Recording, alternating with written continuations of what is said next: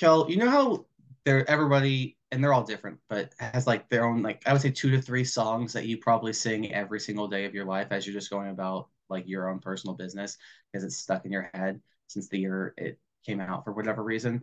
And I'll be honest, like I'll be I'll put my my stuff out here. For me, it's usually almost exclusively uh, either from Beverly Hills Cops soundtrack, you know, it's always something like that, or you know, uh, I'm in love with a stripper by T Pain. I don't know why. It's just like the catchiest song in the history of songs. but I like seriously for the last like I'd say like at least a week and a half, two weeks, as I'm just walking through my house, it's just like against the ninja. Really? We're all fighting for your freedom against the ninja. Dude, I don't know why, but it, it genuinely Miami Connections soundtrack might be the greatest thing that ever came out in the history of time. Like people oh, think that like Plato and Socrates and Michelangelo, you know, and all these people did all this greatness for art and for culture and for progressing us forward in time. You know, even like the Beatles or Pink Floyd. And I say, fuck all that because nobody's beaten Dragon Sound. Okay. That is just top tier. Yeah. Like premium quality cannot be beaten 80s music. Like just... like Top Gun, Top Gun tried with their volleyball scene, but they come on, clearly, clearly second fiddle to a to a taekwondo band playing uh, uh, a song about friendship and taekwondo. Yeah, exactly. Yeah, exactly. Yeah. yeah. Fight, punch, kick. It's just some of the best work that could yeah. ever exist. While, and I not definitely not even trying to look like they're playing an instrument, like in, in any way, shape, well, or form. Yeah. What do you think this is? Spinal Tap? No, yeah, we're not here true. to actually look like we're playing music. What I'd right. like to state though is I would love if there's a way, I don't know how it would be possible, but there's a way to like view alternate dimensions where you get to pick the thing that like changes it. So you could have like a viewfinder and it's like glimpse into things. I would just want to see what the world looks like if Miami Connection is like considered like the greatest movie ever made. Like it still is exactly the same as it is now, but it's just that everybody understood and got immediately what was awesome. So here's here's the thing that I think that might not do it for because we like that movie for a totally different reason than somebody would have liked that movie when it came out. Oh no, but that's what I'm saying. If if the world understood why we love it now, right? Yes, then, yes, I I'm I'm aware, but but but follow follow me follow me down this path. Okay. So I think that that would be like that would like accelerate all the like we would have our generation would have never happened like climate change would have would have like would like have ruined. They would have skipped immediately to like post ironic bullshit where they're like everything is like schlocky. Like, oh man, you get it? It's like we've got cocaine ninja. Like I don't know that the world was ready for like that level of like kind of like butthole gazing at this time. Like I don't, I don't really know that we could have done it. Um, but uh, like because and also I don't. I think it would be like the reason that those movies, part of it, the reason is, is they're so good is because part of your brain knows it's awful. Like you might, it might be like a, it might be a part that's like kind of in the back, and like you know, it's not really like that you're enjoying it mostly, but there is a part that is consciously like this is dog shit on some level, and like you know, you know that there has been at least a thousand people at some point in time. There was like if if that in this case i guess 12 people who were like this fucking sucked man. Like the, it, without a trace of, of sarcasm or anything like that. And also like you know it, this is a true underdog story there. You want a mighty ducks? This is the mighty ducks of movies. Make this movie. Make this movie about movies. That's you know that's fair. And but the yeah. reason I, i'll grant you that your premise though but like kind of ruining and distorting all of the world. Yeah. But it's like, yeah, you're actually that's fair because like you would sound kind of like thunder jump 20 like you know fix things but then you also are going to ignore and get rid of the naivete of the 90s you're just going to jump right into like you say post ironic like fuck off dickery and that actually could be beneficial because then we would probably uh, have eliminated a lot of the nonsense silliness that we you know allowed to transpire throughout the 90s and 2000s. Do you remember highlights? Remember when fucking every boy that you knew had frosted tips and like you wanted to slap them in the face? Like it was just there was a lot of really bad times that we went through. You, you know what's funny is when you said highlights, my mind immediately went to highlights magazine. And I was like, I was like, yeah, man, I remember I went to the dentist. Yeah, I remember highlights magazine. Uh, Actually, Highlights is based in my town. Like that, like their like offices are like here, eh, which is an odd thing. That like, is very like, random. When I first moved here, I was like, "Whoa, it's just like a house." And it's just got like highlights. I'm like you can't this this this is it. Okay. Um, but you know, I remember I remember the puka shell necklaces. I oh. remember every I remember when fucking every single dude in the school had the same haircut of like the little the little like like stick up thing in the front and like it, it's it's the Aaron Carter. It's like yeah. it was annoying. What else annoyed me to no end back then? It's not necessarily that I'm blaming people per se because I agree with you. Like it was annoying the poofy haircuts and the puka shells and all this stuff. But like when you look back on it, just like the random thing society was like, yeah, we're this is what we're gonna push forward for right now. Like you I, I don't understand why why were skinny jeans a thing. Kel, why did you wear jeans that were like four sizes too small around your thighs? Like I want to understand what this was. So so this is interesting here. I believe, like, if you look at anyone wearing jeans in the 80s, it's the same shit. Like the, the the cut might be slightly different, but like it's evocative of the same thing. I think that that, that none of that was new, really. I think that it was just, I mean, it, and that's an interesting Look, thing. There, that's a which, fair point you're making, yeah. but I would like to point out that you know Axl Rose and people like that have cocaine legs, so they're wearing skinny jeans, but that's just because they actually have chicken yeah. legs. I mean, so it's a little different. The real not funny answer is because like uh, emo came out of the goth movement uh, originally, yeah. and like that's that that I feel like that that was uh, there, there's a lot of shared DNA there, and I mean, fucking look at Robert Smith, okay. like he he was never wearing like at, trip pants. Yeah, but I'm saying, but look at emo goth kids, like you point that out, but emo goth kids there was it was goth kids are like yeah i'm wearing the baggiest of JNCO jeans like i came out from grunge and well, i uh, you know, upgraded from like ska were. And then you have like emo kids who are like, I'm gonna wear the tightest pants with the loosest hoodies with exclusively indie like band shirts, and I'm gonna yes. like have my hair dyed, and I'm gonna have the bang comb over, and I'm just gonna like mope and whine all that. I don't, I'm not trying to attack you personally, Kel, but I'm also like using you as my example for who right. I'm right. No, I, I get it. With. I get it. Yeah. It's just like, uh, it, it would be one thing. Like, uh, there's a thing where I'm like, look, I don't mind any one person being who they are and live your life and be you.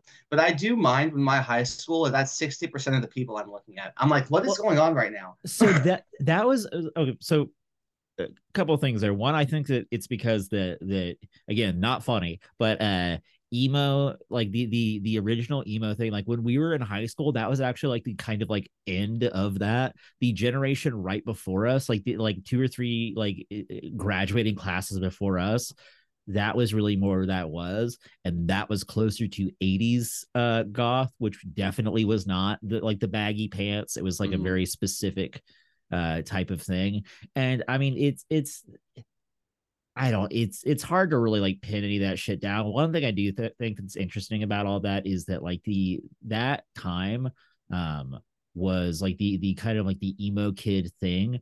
That was the last one of those that they're ever like where there's like these waves of like um uh, of trend that like white sweep through like you've got like you know like the this the grunge like you've got the emo like that was the last one of those because then the internet was there and everything was so diffused that there wasn't really like any kind of like that that the stratification there was not as was not possible put, the same way.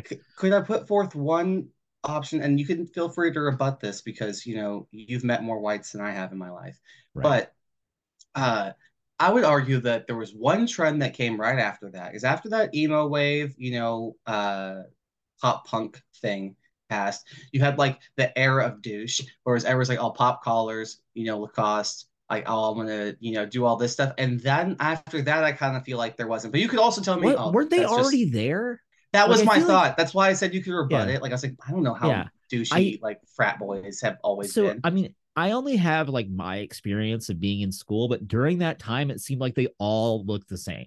Like it was the same. The only difference was like at one point they stopped wearing those closed toe Birkenstocks, and like that felt like the real change there. Um, and there was like a shift from Abercrombie to to Hollister. Like mm-hmm. I I don't like shopping in this dark store anymore. I'm going to go to this dark store.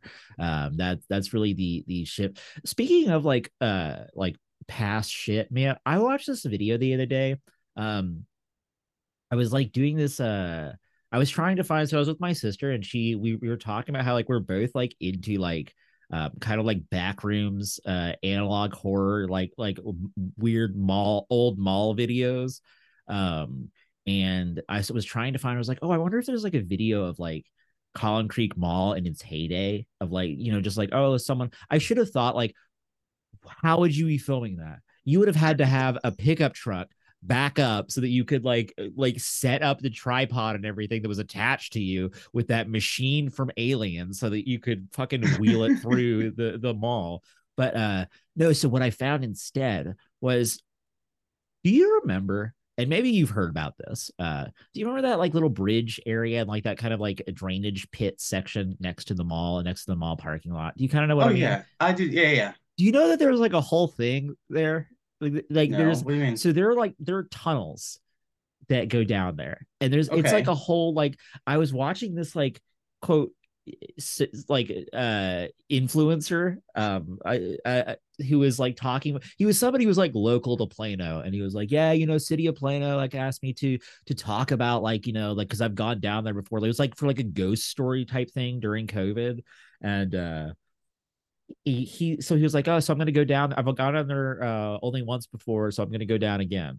Um, and yeah, like this was like a thing. Like he goes through and like you enter right there, and like it feels like he fucking goes in there like for a while, and like you get to one area where there's like like quote bloody handprints like all over the wall like, like it's a it's a tunnel so it's like in a, like a it's like a, a, a drainage t- t- uh like pipe. So it's like in a perfect circle and it goes to what's called the witch room and like it's just like this room like full of like you know weird stuff painted on the walls and it keep i'm like what the fuck? Like I I remember like kind of hearing stuff about this like vaguely when I was uh, when I was younger, but it always seemed like like that there's no way. There's no possible way. But there's like apparently people would talk about like oh no they're doing like they're doing witchcraft down there. It's all this shit. I'm like why would it i want to say all, no.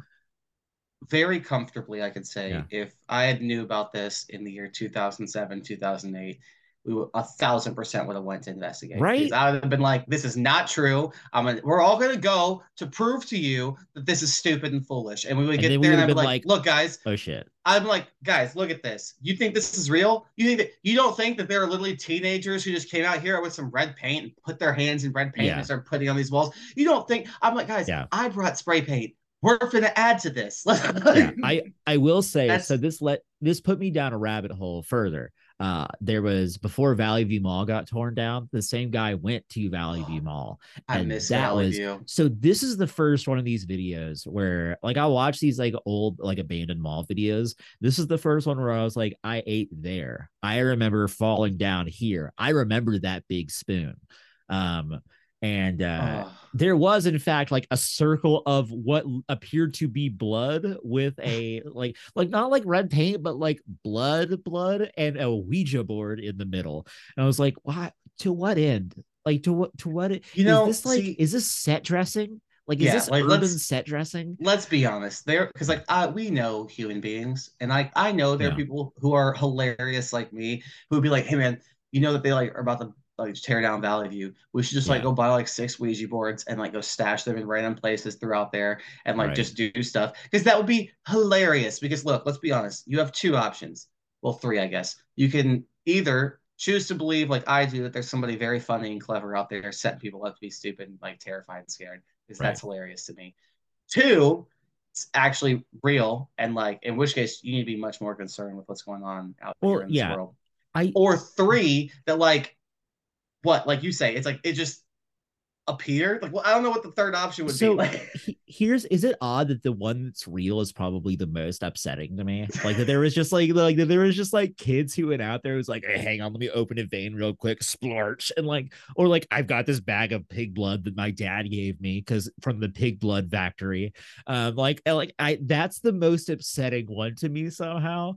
Um like man, like yeah i have I, I remember uh, in rural areas up north and stuff like that. There's like really yeah. terrifying shit all over the place. Right, and I remember yeah. being a kid, being like, "Oh my god, like what's going on there?" And my family members would be like, "Oh, it's not like back in '73, so and so just put that up because he thought it'd be hilarious." And you're like, "Oh, yeah, oh, okay." People have been people have been bored for for for decades, but but yeah, man, it's just it was just weird to see. Like they talked about the. Um, You know about the like the Dallas tunnels? This is not like a weird yeah, thing. no. So the Dallas tunnels is that not the underground mall or whatever down in Dallas? Yeah, that, that like so Yeah. that was I had I had this was the first I ever fucking had heard of this because I didn't really spend a lot of time in downtown Dallas because what the why the fuck would I? There's nothing down there. Um, but uh like yeah so for for those of y'all who for whatever reason are not listening who currently live in dallas who i would imagine that's some of you uh there is three and a half miles of like underground tunnels. Well there there were.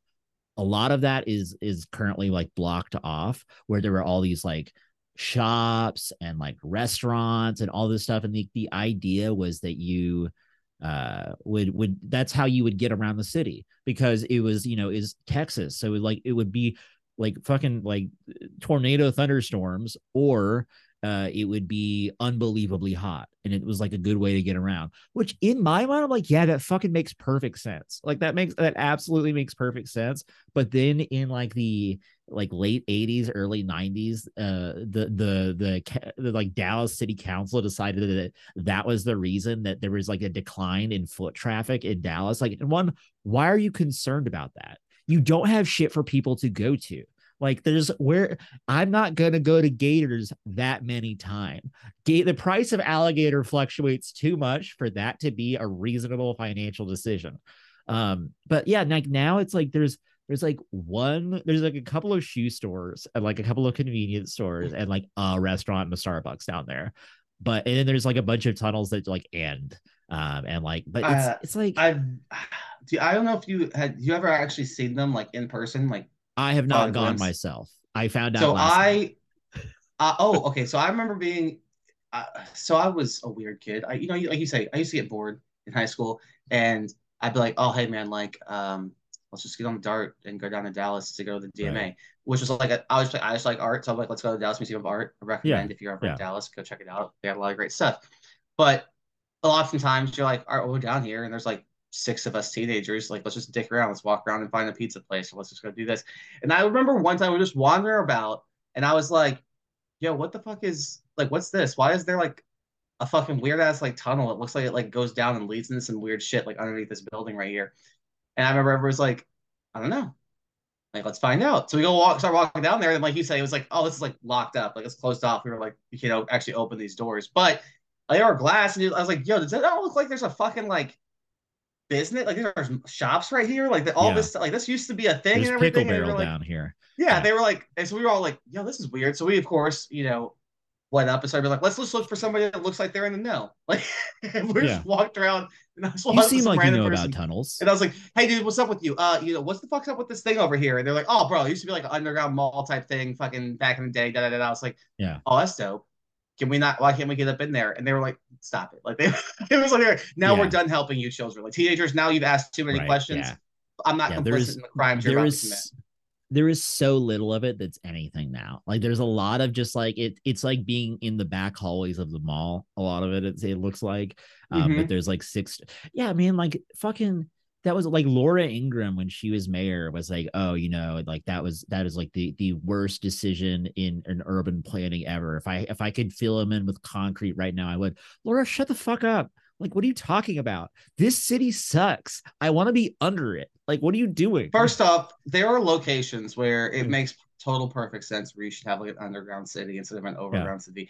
And I would say any location where in the summertime the average median like temperature is 110 degrees Yeah. Fahrenheit, maybe you should consider also there will be 63 tornadoes in any given week. Um it's it's like yeah you you want it's all tornado shelters. Like what's the big deal?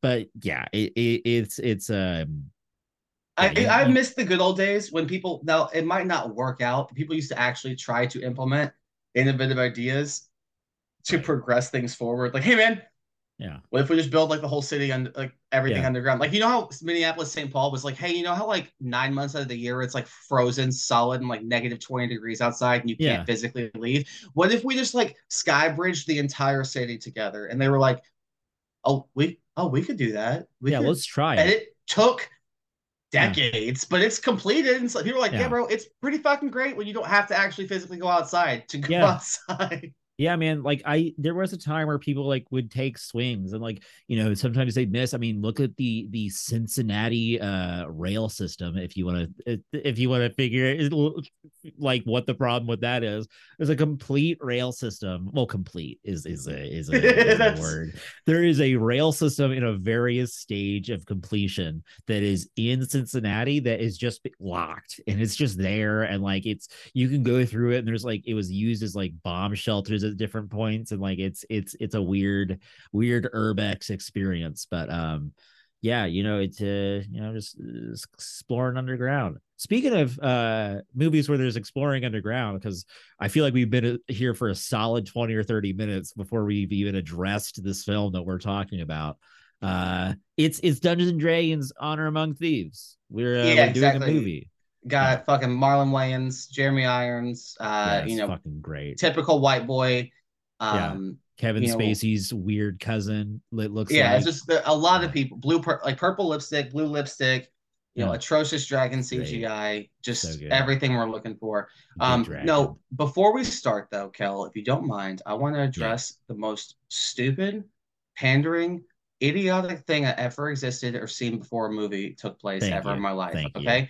Yeah, yeah, please. I don't need and when these actors, this whole cast, this troupe, this you know game as you would a party per se, get screens like, hey, what's up, guys? Um, just me, my loser human self, talking to you, being like, hey, man, uh, you're a fucking hero because you came to the movies. Now I wanted to be like, I wanted to scream so loud, go fuck yourself in the theater, but there were yeah. children about me, so I couldn't do I, that. Like, I was, I was, yeah. It starts off, it's like, hi we we might be we might be the the stars of the movie but you're the heroes here tonight because you're coming to movies. You're doing movies the way that they're meant to be done in theaters because you know this is important. I'm like shut the fuck up. It's just like somebody somebody wanted we were eating and then this was here. Like this is not why are you doing this to me? In the most like, honest thing i was like i've never immediately been from Philadelphia more quickly than when that fucking yeah. promo came on. I was so like, oh, boo you, fuck off. Like, yeah. oh my God. Also, I would like to point out don't do shit like that where you show me real life people before a movie because I spent yeah. the entirety of this movie being like, yo, is that Elliot Page? I could not tell because in the pre part, I was like, is that oh, I didn't yeah, look yeah, up yeah. The, the and so I was Sophie like, the whole time I was like, hold on. Yeah, like, yeah, I was like, yeah, Sophia, you and Elliot have very similar facial features and structures. And you were throwing me off so much. And like, and then when the credits ran, I literally sat there just to make sure and be like, okay, I need to see if Doric is actually Ellie yeah, Page just, or you just it was like a character. You like yeah. you, you, had a stroke and you just kind of like forgot half. And it was like yeah. Sophia Lillis, and I was like, oh my god, it's the girl from It. And you did like that. Is I first off, um, please hear me out, and I don't mean this in any derogatory mean way to any actors out there, but can y'all please start looking distinct. You know, back in the old days, actors looked different, and now it's like every fucking actor has to look the exact same. Because you have oh look, Margot Robbie, oh and Samara Weaving, oh and like fucking six other people that look exactly like them. All like, all white people look the same. We I know, but it used to Kelham. It used to be like there were like forty white people. And now it's like there's 13 white people. And I'm like, was we it? need to stop inbreeding to create was, less and less whites. I think it was the same three white dudes with different mustaches and then like okay, maybe like the, the, facial hair benefits. You know, I mean? you know what yeah. I would say? Maybe some, maybe some of people out here need to start dyeing their hair different colors or being like, you know, weird. Try a different voice. Let's add an affectation to your voice so we know it's yeah, you. Right. Fran Drescher has never been mistaken for somebody else. Okay, right. Just add an affectation and you're you're golden. Yeah, yeah, you're, you're but yeah, but overall, it felt it felt like incre- it it felt gross. It was like grovelly kind of thing where it's like, oh come on, like like have some self respect. Like it this. felt like you know when you click on movie, yeah, when you own movies at home, sometimes you'll click yeah. on them to watch them, and it'll be like, oh, do you want to watch the movie with the like uh, introduction by the director with them talking about this? And you're like, fuck, yeah, yeah. no. Like I want you to start the goddamn movie. Oh, do you want to listen to Peter Jackson talk for 12 minutes before the movie starts? No, I just want the movie to start because that's why I put it in here. I didn't put it in here to listen to Peter Jackson talk to me about like, hey man, uh, this shit's dope. And I'm really excited that you paid all this money to watch it. But I still want to stall you for a little bit longer and just tell you about what we did in this movie that you are trying to watch right now. Like, don't do that to me. Yeah. Uh, I'm gonna see now, it. Show me. Don't tell before me. Before we get started, I want to ask you this: How much have you actually played physical D and D ever in your life? Because I have not. I played other tabletop games. Oh yeah, I've played a lot of D and D in my. I've I've probably played. Is that the thing I've played the most? I don't know. It it it may well be the thing that I have played the most in okay. uh, in person. As you know, I've dabbled quite a bit in like vampire and Promethean, change, yeah. werewolf, and mage, and all that shit by White Wolf, but just not D and D. Now, I have some questions. So obviously, there are characteristics and tropes that come along. So, is it because like from my understanding, none of these fucking characters portray the archetypes they are actually supposed to be portraying, except one, and that's the paladin. Everybody else, for in my opinion, is like a mixture of like all these different things. And I'm like, so for example, is Chris Pine not is he not supposed to be the bard? But he's acting very roguish. So, so it's throwing me off. I mean, there there are there, there is like like not funny ways to answer this again, which I'll I guess I'll do.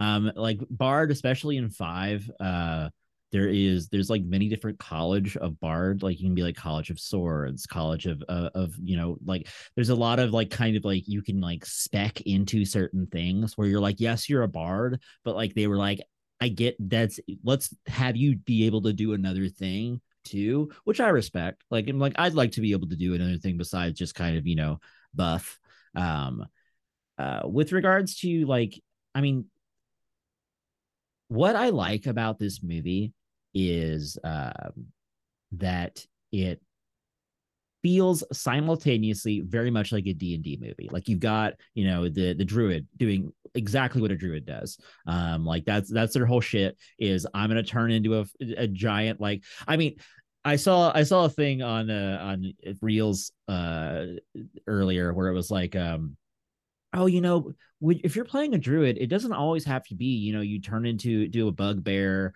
or an owl bear or something, and you know, you you go hog wild. It can just you can just be a guy with pigeons in your pocket that you throw at people. Like that can also be it. You can just you can just have it be that. You can have it be small things. It doesn't have to be as big of a deal. Um, That'd be but, great. Uh, but yeah, Are you wild not... shape is a huge thing with druids. Is a druid allowed to just shapeshift into whatever creature they want whenever they want. So I believe so. So it, it's um uh um uh was it wild shape? I believe is is what it is. Um, I yeah, I've never played. yes, to. it's it's wild shape. I have not played a druid. Uh, uh, but uh, yeah, you you typically speaking can choose, and I think that it varies based upon your level, like what you can. Okay. Like if you you can't just like I'm level two, I'm going to turn into an owl bear. It's not really quite like that. Um, there are some things like there's a system. Uh, there's wild magic, which um, what's I I you know I don't really like have for as good as this movie is. I don't like know anyone's fucking name in this entire. Doric, I know it's Doric. It's um Justice Smith is yeah. stupid Simon. Is, Simon. Yeah. So Simon at one point he has like uh this like thing on his belt that he uses yeah. to like and he says that that's wild magic, which like it kind of like works within in the uh framing of that. And that's like a system like there are you can have like wild magic sorcerers and things like that where wild magic is something that essentially when you do magic within that system, it's like okay, roll a hundred sided die. It's like okay, this thing happens that you did not intend to and maybe it's nothing and maybe it's everything. Um and like that's that's kind of how how that yeah, works. So and he work yeah. and simon plays like a you know sorcerer that's fine.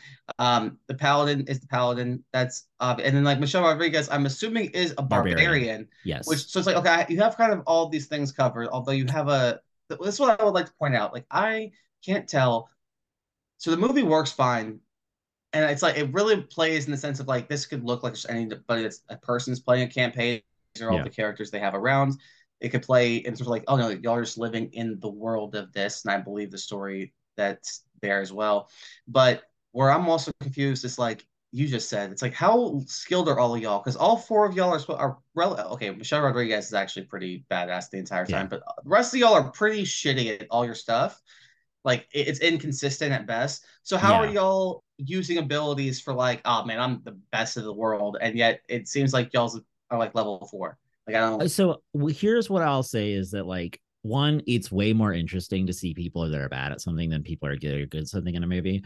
Um, and I think that for the most part, you there's not a lot of like other than like Simon like attuning to that helmet, which is not like like yeah it's like it, it was more like a thing like it, the attunement was difficult for him yeah tuning is not like the simplest thing in the world especially like if you're a low level character and like the item that you were trying to attune to is is like uh, kind of outside of your your weight class um it's not impossible but these things are more difficult um, but there's nothing really here that like was like, oh gosh, like you could not have done this. The whole um uh Simon out uh spell casting uh, a a uh, uh red mage of, of Thay uh, felt a little bit weird. But again, I don't know, like I don't have really an understanding of like what level these characters are supposed to be like for him exa- for example the, it seems like the main stumbling block is he has no confidence everyone else exactly. like it's like you know uh uh edgin is clearly like done his shit all over the place he's probably like a yeah. level like 10 he's eight, too 9, good character yeah he's too good to be in the whole movie because he'd solve all the problems. So he's like, I'm here to help. No, no, not no. You're you're thinking of um uh you're thinking of of, of Zank. I'm thinking talking about Edgin. Okay.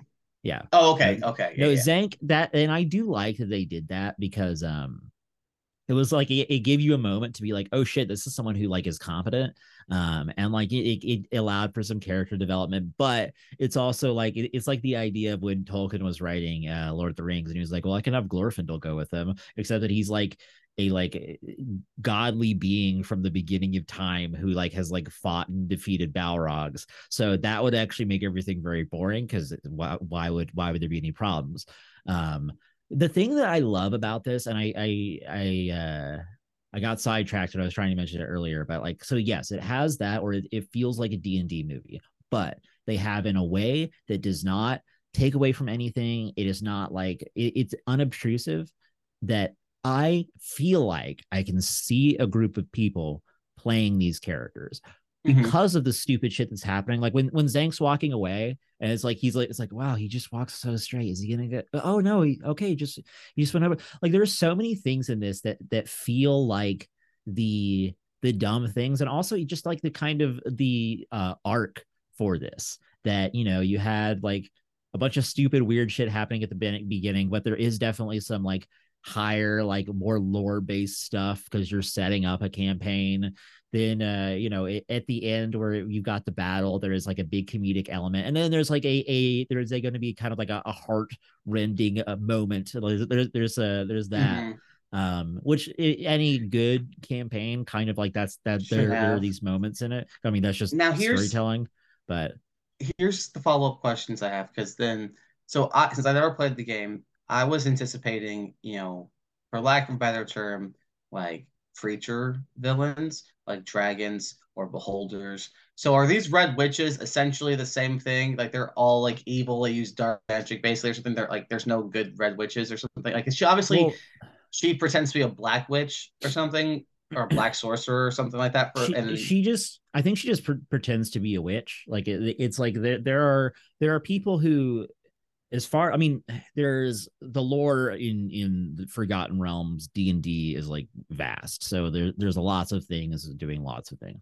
But the uh you know the the reds of Thay like they yeah they're all bad. Like they're they're all i mean other than i guess zank who is like from he's he's a thayan but but that like story of like that was you know them all getting turned into undead sorcerers. Um so that and that is like the, these are all things that are present within the the lore like there were these were in the the novels. There are there are so many fucking books written in this universe. Um so essentially then because like yeah basically it's, it's like she's this big domineering you know like uh obelisk of evil that's trying to like take over the city. Right. and then since it happened so early, and I know the movie's still in theaters, so we're not gonna. I'm not gonna try to try to spoil too much of this like we normally do. Well, you're maybe. here. You, but you, you made the choice to. Oh, I'm still this. spoiling some, but I'm gonna yeah. save the main spoils until further along. Right. But Hugh Grant, it is Hugh Grant. I'm not mixing up. Yes, it is Hugh Grant. Right. Yes. Okay. Hugh Grant, very obviously from the second that this movie starts, is a bad guy. And like, luckily they're like, hey, we're not even gonna waste like five ten minutes. Like you yeah. know he's bad guy. I thought it was a nice choice to have Hugh Grant be a different bad guy and have all this stuff play out, and all that worked fine. But that's the only part of the movie I would say I don't feel strongly about is Hugh Grant's uh like motivations and like actual plot lines and theories because it's like I don't know why Hugh wouldn't have betrayed them earlier. They said they were together like four or five years. If his whole thing was to always betray them or whatever, I don't understand why. Well, so here's it took that long. Here's my theory: is that um, Forge was always somebody who like kind of like a, a, a like a Jane on on in Firefly, what have you. That like it's it's always like you know the money's not good enough type thing. Where um like he's it's it's not that he's like like oh no this is like i would never do anything to these so it's just like the the situation has has this is a, a a beneficial thing for me at this moment. And then um fucking Sofina comes around and very clearly is like has a way with words it seems or something. Um and i think that that was just like the first time that somebody was like sufficiently uh compelling in uh her argument to be like no like if you do this like i can give you all this shit. Like i can i can have you like i'll set you with up with this like you'll have this thing. Um that's my understanding that like it, it works because i mean he's like in like he's definitely like incompetent. Like he's mm-hmm. he's he's he's he's an idiot. He's an absolute idiot. Yeah um, his whole shit you know, is that you know he's he's got high uh he's, he's like a, a Dex charisma character. Like that's that's his whole thing. Um, but uh, yeah, yeah, it, no, and that, yeah, yeah. I now I do like what they did in terms of certain aspects. Like you said, they they open up with some lore, they build things. So right. I don't care. I don't know what the fuck spy network Chris Pine's a part of, or what. I don't care about Harper's, that stuff. Yeah, you know, but I did understand like okay, there's like a, a world that's going on here and everything. I'm I'm enjoying that. I have a few thoughts and questions just in terms of like just how you felt about the story and certain choices because since I don't know the mechanics or concepts for that, you know, I'm right. just curious because I, I I really feel like the whole Simon arc fully was explained and played out very well and they did a good job with that. Yeah. But with uh, for me with Dork and stuff, it's like you're a wild shape and you have all these things and you want to help for the forest you want to do all this stuff and i'm down with all that but like i don't understand what's up with this interspecies erotica one and i also don't understand what like like i don't understand what your actual power set is like when you shapeshift you now assume the power and strength of the new creature that you transform into so i get yeah. the owl bear to help beat up the people and all that stuff and i get the spying part essentially. But it did seem more or less like Dork was just there for the mirror gag that takes place later on. Like I, it, you know, I was like, what is? Because can Dork shapeshift into other humans? Like, because I did like. No, but like, I mean, eh, Dork can be like a tank or like. But like, that's I what mean, the barbarians for. That's what Michelle right, Rodriguez right, yes, for. but like, it's there's there's uh there there's options there. Like they they can there there's a uh you know it's the other whole, fighter. They have more than right. one. Like, yes. You know. yeah. There's a versatility that's there. Um. I mean that is so with druids again having not played one. Um. Wild shape is a big deal. Um. There are various you know there's a lot of different like kind of like subsets and like things you can go into like there's various like okay i'm circle of the spore druid meaning that like you use like mushroom shit to to do stuff um and like you you can have like pretty intense uh powers based upon that. You know so like talk to animals and all this jazz like it, it varies there's a lot of different things present within that but like the main things being like okay you know they are they're they're nature people they they do fight um they are not like healers like they they they might have some shit that does that um but they are like they they fight they they either fight or they use magic primarily. There's not like one or the other that they they have to. With regards to um uh wild shape yeah like i mean they're they they it's not ex- like there are some like things that are a little bit different um but for the most part yeah they take on the stats of uh like an owl bear there. And then there is a a point of like a a threshold of i think either hp i don't think it's a thing that you have to have focus to maintain. So i think there's like an hp threshold that if you fall below um you can like kind of uh pop out of that. But um okay. but yeah i mean it, and then the, with the the the whole uh the tiefling thing. So yeah, I mean one that's like a whole thing. Um, is is like the tieflings are essentially like within the Forgotten Realms are like a lot of people have not good feelings about them because they think that they're like uh you know rapscallions. They think that they're they are thieves. They think that they are you know no good. Uh, there is this kind of thing where in certain situations, randomly like a tiefling will be born to like a human because they're also like somewhat magical creatures. Um, okay. to an extent like there they there is the idea that a lot of people think that like oh you know that there has been some sort of like um uh dark uh uh deity kind of involved with uh with uh tieflings in Tiefling? general. Okay. Um, but but yeah, I mean that's that's that. But it, it, all kind of, I and I think that something I liked that they did here, um, because it very clearly we they intend to do um sequels, uh, which I'm I, this is the first movie I have seen in so long that it was very clear that they were going to do sequels, and I was like, hell yeah. That often I'm like, no, stop it. You are you already you you did. I watched the movie. I saw the movie and I've seen all of it. Like mm-hmm. no one, you, like you, you wrapped it up. Um, but uh, it worked well. It. There were yeah. two things that I disliked. Well, I wouldn't say disliked. One thing that I felt odd about, and then another thing that I definitely was like, come on, this is too obvious. The first thing I was like, I'm not the biggest fan of. Well, can we talk about the spat dragon, the chubby dragon? I'm sure that this is a highlight yeah, for a lot okay. of people, but for me, I was okay. like, this is this is a little bit absurd so this i mean again i have the perspective of playing in games where like shit like this would happen. Um it's just like it's just like goofy shit at that point. Like yes it's you know it's a drag but like i mean we've all like i've seen a game where you know somebody like uh, kills somebody with like a like a space whale. Like i mean the the it for kills the the final boss with that. Like i mean it's a whole I like that they did a little bit of that because there's kind of like an acknowledgement that, like, you know, if you look at the older movies, which I do have to say, I was going back because I'd like forgotten like all of the movies that there had been. There's been three previous to this, and I guess they were all like one, like there was a trilogy, and this is considered a reboot. And I was like, I don't think, hey, I don't really think that you can like that's that's different. Like this, I don't don't do that to yourself. Don't call this a reboot. Like this is a different thing.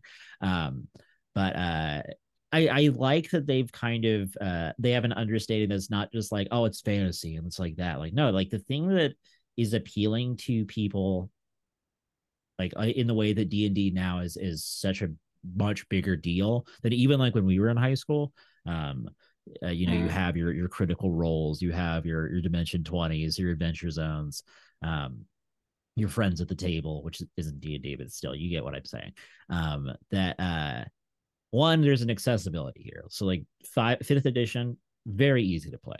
Like i mean it's some people are angry about that. I played th- 3.5 hey y'all it's not that much fun to play. Like here's here's the reality of the situation is i don't want to have to bust out a protractor every time i'm gonna do some attacks. Like i don't want to have to do that. I'm here to to play and have a good time um, not and again, I've played a lot of like I have a I have a whole stack of 3.5 books over here in my room. Um, but fifth edition, you can just jump in and do it. But I think that there's that level of kind of like goofiness that is uh like like I mean it's it's improv with dice. That's that's all D and D is. Yeah, is it's improv with like more intense mechanics. But like, I, guess, I like that they leaned into that a little bit here. That's fine, and I was fine with the dragon being chubby. It's just that like it became way too farcical. It was oh, like yeah. that was, and my thing is it's called Dungeons and Dragons. I'm fine with that, but you gave me one dragon and that was it. You didn't give yeah. me any other like scary or awesome or like fear inspiring villains. Not a one. Yeah. Did not like that fucking look, okay. I don't care what anybody wants to say. That Venus flytrap panther is stupid. Nobody's out oh. here scared of this thing. Okay, like, so that's that is a displacer beast, and they are actually very unpleasant to run into because essentially yeah they can like make you think that other things are happening. They can like di- appear they can like jump through dimensions to get at you. Um so i think and you had mentioned this and i forgot to touch upon this this idea like yes there are like creature based enemies. That typically speaking is not the thing that you are the me- like yes like in like a situation where like you're like ah yes there is a there's a beholder yes there is you know a a, a platinum dragon or what have you um, that's very clearly a big deal often in every game that i've ever been in the uh the bbeg was not was was like a, a, a like a person it was like, okay. like, there was like a whole thing happening here. It wasn't like ah, uh, you know, it's not Smaug. It, it, it's like a it's like a whole not not that those games don't exist.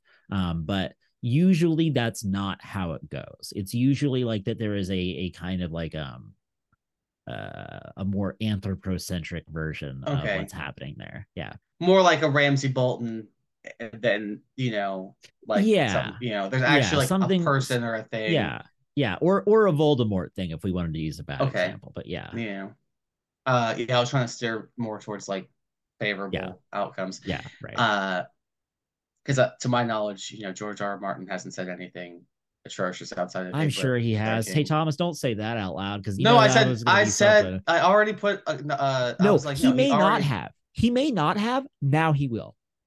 He, like, like, like, like tomorrow, I'm gonna tomorrow, tomorrow he's gonna get on. Gonna, look, yeah, George, I want you to know there are some safe things and safe groups you yeah. can attack. If you come out tomorrow and you're like, you know what, guys, fuck sperm whales. I decided to hate them. Yeah. I'm not supporting them in any way, shape, or form. I think if you support them, you're a stupid person. I think that we won't cancel you. I think that would be a safe, yeah, like. No, there, there's going to be six pictures of George R. R. Martin clubbing seals that are going to be on like my news feed first hey, thing in the morning. You other, you remember when you almost were in an improv group named Baby Club Seal. Team, uh, oh, Baby, uh, Club Seal Baby Seal. Six. Wait, what was it? Baby Club Seal? Baby Seal Team Six was it? Yeah, Club Baby no, Seal Team. It's, Baby it's, Club I think Seal. It's Baby Seal Team Six. Yeah, yeah. It was not pleasant, but. Yeah. Back to this, since we are on improv, and that brought us back to right. the D and D part. I did enjoy that a lot of the actual interactions and you know action scenes and stuff. It did feel like they were like die rolling, and then it was just like, oh no, man, this this yeah. was gonna be what you wanted, but you actually rolled a four, so you're not that. This is what's happening. it's that yeah, I didn't like that portion. So that's that's an interesting thing. Is there is like this kind of energy within this movie that is a very difficult thing because one would think that should be present in every movie because no movie should be like, ah, oh, yes, it's a movie. These are actors, they have scripts. Like you want to like kind of be, like be transported beyond that. But there is like a sense here of like that you are just kind of like figuring out as it goes and you're like oh well i guess this is happening. Like I, i'm not really sure how to quantify that in a way that i can really convey with words but uh, i i feel like that that's that's the thing that you're commenting on here yeah there is and a, then yeah. yeah it's it took it like yeah uh, it made it more organic. It felt more like it was yes. actually happening yes. as it was taking place. The other thing, well, the, the, a minor thing that I just wanted to bring up because I remembered it that bugged me and shit. Just ask that motherfucker another question. Why are you being a dick? You're yeah, the one that, that woke all up. these people up, and then you're being like, "Oh, this is a hassle for me." No, it's a hassle for them. Stop. No, you yeah. are the one rousing these people up from their the death and act like it's their problem that you have to ask them five questions. Also, pick better questions, bro. You be like, "Hey, do you know what day it is?" You know what year it is? Yeah. You, hey, what's your name? You know, do, yeah. like yeah. And they're like, cool, we're, we're done. Like, why are you asking like open-ended philosophical questions that like, oh, like what's your yeah. favorite book? Oh, I don't, you know, that's a great question. Yeah. Hold on, I gotta think about that for a while. What is a like, man? Yeah, like yeah. what is a pitiful pile of secrets? Yeah, it, it's a uh, uh but the third thing that the thing that bugged me at the end that I I very much was like, you know, not about this. And I, I want to let everybody know, in case you don't want to know the exact ending, you're gonna see it coming from the most miles away anyway. Yeah. Like the second the movie starts, you're gonna know how it's gonna end.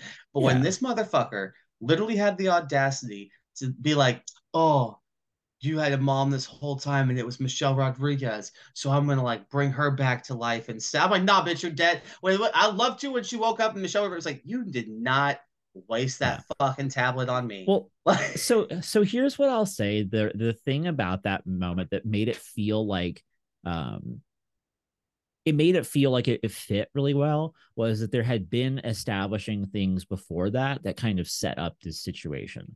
Like there is. oh, it's line, fine with that. I'm not yeah. okay with the montage of like, hey, guess what? Now it's this. she's the real well, mom. They, well, yeah, that, that was like, I was like, don't. We're not doing that.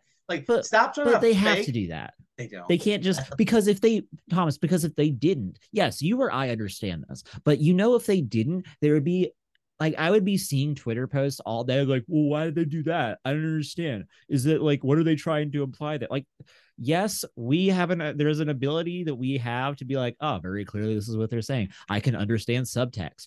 There is a wide swath of the population that like specifically like outward like in a in a very loud and direct manner hates and does not understand subtext. And that's not even subtext. It's like it's like yeah. just kind of like lowercase text. It's uh but i i, no, I there are people that pay eight dollars for a blue check mark on twitter. Oh fucking god damn it y'all. Don't do that. Yeah. Hey don't do that. Now that's the only i it was very you know cheesy. Yeah. But i did there are some very now there what i did love about this movie outside of the things that cal brought up where i thought it went a little too absurd I did actually love the comedy that was placed throughout the movie, dude. Yeah. What can I spoil the cameo? Is that too you, much you, of a spoil? We're when they've seen Bradley the movie. Cooper if you haven't, it's on them. When, I loved when Bradley Cooper showed up because it movie really picks up. It gets it it's weird. It slows down and picks up at the same time. I know that right, sounds yes. odd, but like that's when I knew, okay, you knew what you were doing with this whole yeah. story and having everything put together. I love that Bradley Cooper has a new wife who's literally the exact same, like a barbarian, a large yeah. person. Like the fact too that, that, I don't know what you would call him, but the fact that Bradley Cooper's a halfling, like, yes, and I was not anticipating that the entire yeah. fucking time. But then like they show up and it's like, oh, what's up? I'm like, whoa, whoa, whoa, this is. So is and the fact that Michelle Rodriguez said like, "Oh, you have your lips are too big for your fucking body or your head," and then she has like a tiny half a halfling as her. It's yeah. so great. So here's something that I like is a, again a real testament to what this movie like the the uh way this movie has done things i feel like in another movie i would be feel like that this was hacky to do like like oh, okay yeah the barbarians got like the like the, this wouldn't like read as as i don't know it wouldn't like feel as like yeah it's just funny and it's i have no issues with it. But it works incredibly well. It again it's it's it's this moment where like yes there was like a drop in one type of of energy but there is a new uh yeah it's like it, a yeah. refresher. It's like Yes. Some people would say, "Oh, this is the bathroom scene." It absolutely is not. That you want to be here for this, and the fact that they very casually incorporate a walking stick into a portal gun is yes. so crucial. Like, because that comes in handy much later, but you don't even realize it or think about it. And yeah. I refuse to call it what the name of it is because I think that's stupid. And yeah. I'm just gonna call it a portal gun but, because yeah, it's literally they, what it they is. Did Chekhov's wand very, very well there to the point where I you don't like that is another thing is like usually I can spot that from a mile away. It's like when you would watch Scooby Doo back in the day, and there would be like one board that was painted different on the floor, and you'd be like, okay, well, clearly fucking this is gonna be a thing. But no, I, I did not. I would not have been like, I was just like, okay, fucking like got a walking stick and like she took it now and like we're not gonna hear anything about it like i it, my brain was not like looking for that to be a thing and i appreciate that like i like yeah i, I like uh yeah now here's i have some questions for you and then we can like start wrapping into the overalls or things like that but my question is yeah. do you think Kira now i think Kira was the name of the daughter is going to now be a part of the party going forward if they continue with sequels are they going to have a little bit of a time jump so that it's not like quite a full child that's doing these things? And what then is Kira's role? Is she a rogue as well? Is she going to be, I don't know, like I'm just curious, uh, a bard, uh, you know, a thief, a con artist, like good old Uncle Forge. I, you know, I'm just curious. So there's a couple of different things that I think could be the answer here. Um, depending on kind of like what like if this was like purely like kind of tropey based, these are these would be my things. I think that it could be there's likely going to be a time jump of like I mean one it's probably going to be like three years at least before we see uh, the sequel. Um, so mm-hmm. I would imagine yes, she's going to be like a, a, young adult fully, like somebody who's in their twenties. Um, and I get the sense that there is going to be either either she is going to be like kind of like a a second uh Edgin, or there's going to be like somebody at like some other thing that she is like deciding that she wants to do that he's very like no like why are you fucking doing that? Like no that's so stupid. Um but i think that i think that she still will be traveling with them. I like where else would she go? They don't there's not like well, another like Is it is well, Jonathan going to take care of her? I don't. I would say I don't think that so. I don't. Well, my biggest concern or worry is that they're going to try to turn it into her like looking for love story, and they're like, no. Okay, so this is another thing that I I I like that this was large, like in terms of um of character work. Yes, all of them had kind of like these moments.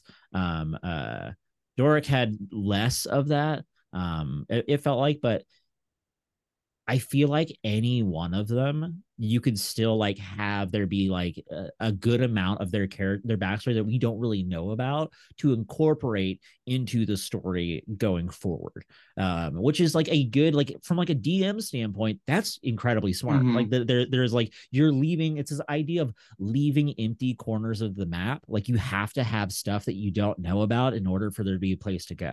Um, yeah, well, I agree, and also it's like when Simon is tuning with the helmet, and he yeah. thinks, "Oh, this is like my great great great ancestor or whatever." But then when he like punches him, and it turns into like older Simon and stuff, and he's like, "Ah, you finally." It's like, hold up, bro, hold up, whoa, whoa, whoa.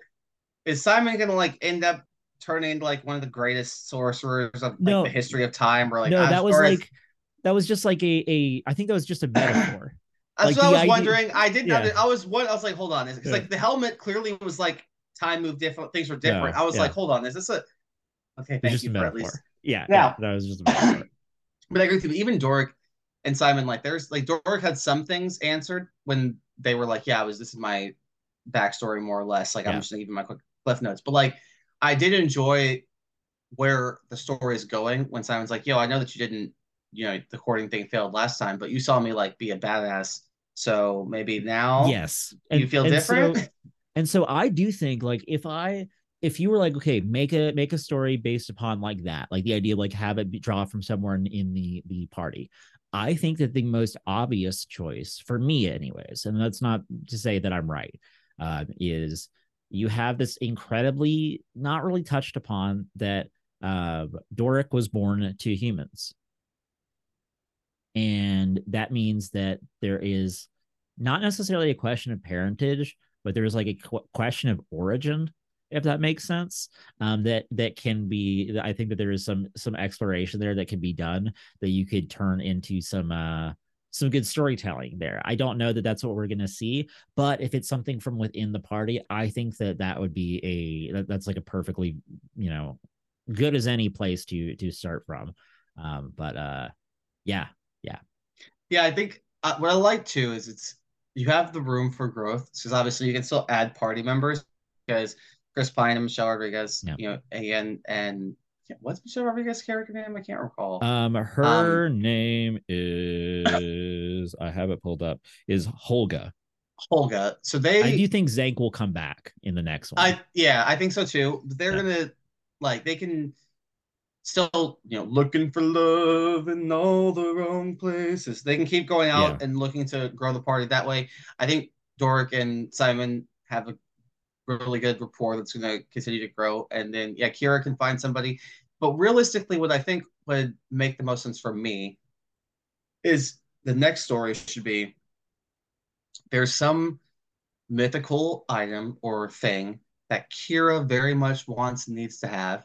And so the party bands together, like they're already together and stuff, but they just decide, okay, cool, we're gonna go get it for her. Because or they're like, no, it's too dangerous, we can't do it. So she's like, well, fuck y'all, I'm fucking 18 get this yes. shit myself. And the, then they have the, to like Edgin's go fucking... like, no, listen, we did this. Do you not remember like me being in prison for like most of the time? Like this is this is clearly not the thing to do. And she's like, then she goes and does it anyway. And like, mm-hmm. I mean, mm-hmm. yeah, there's there's absolutely that there's would a be a good. Be, and I'm not even saying I don't want it to be where like she gets captured, they have to save her. Yeah. I want her like I want it to be that they're like we gotta go. And then they like they get there and she's like, all right, look, guys, like y'all are right. This is actually really difficult. And I've been sitting here for like a week trying to figure out how I'm gonna break into yeah. here.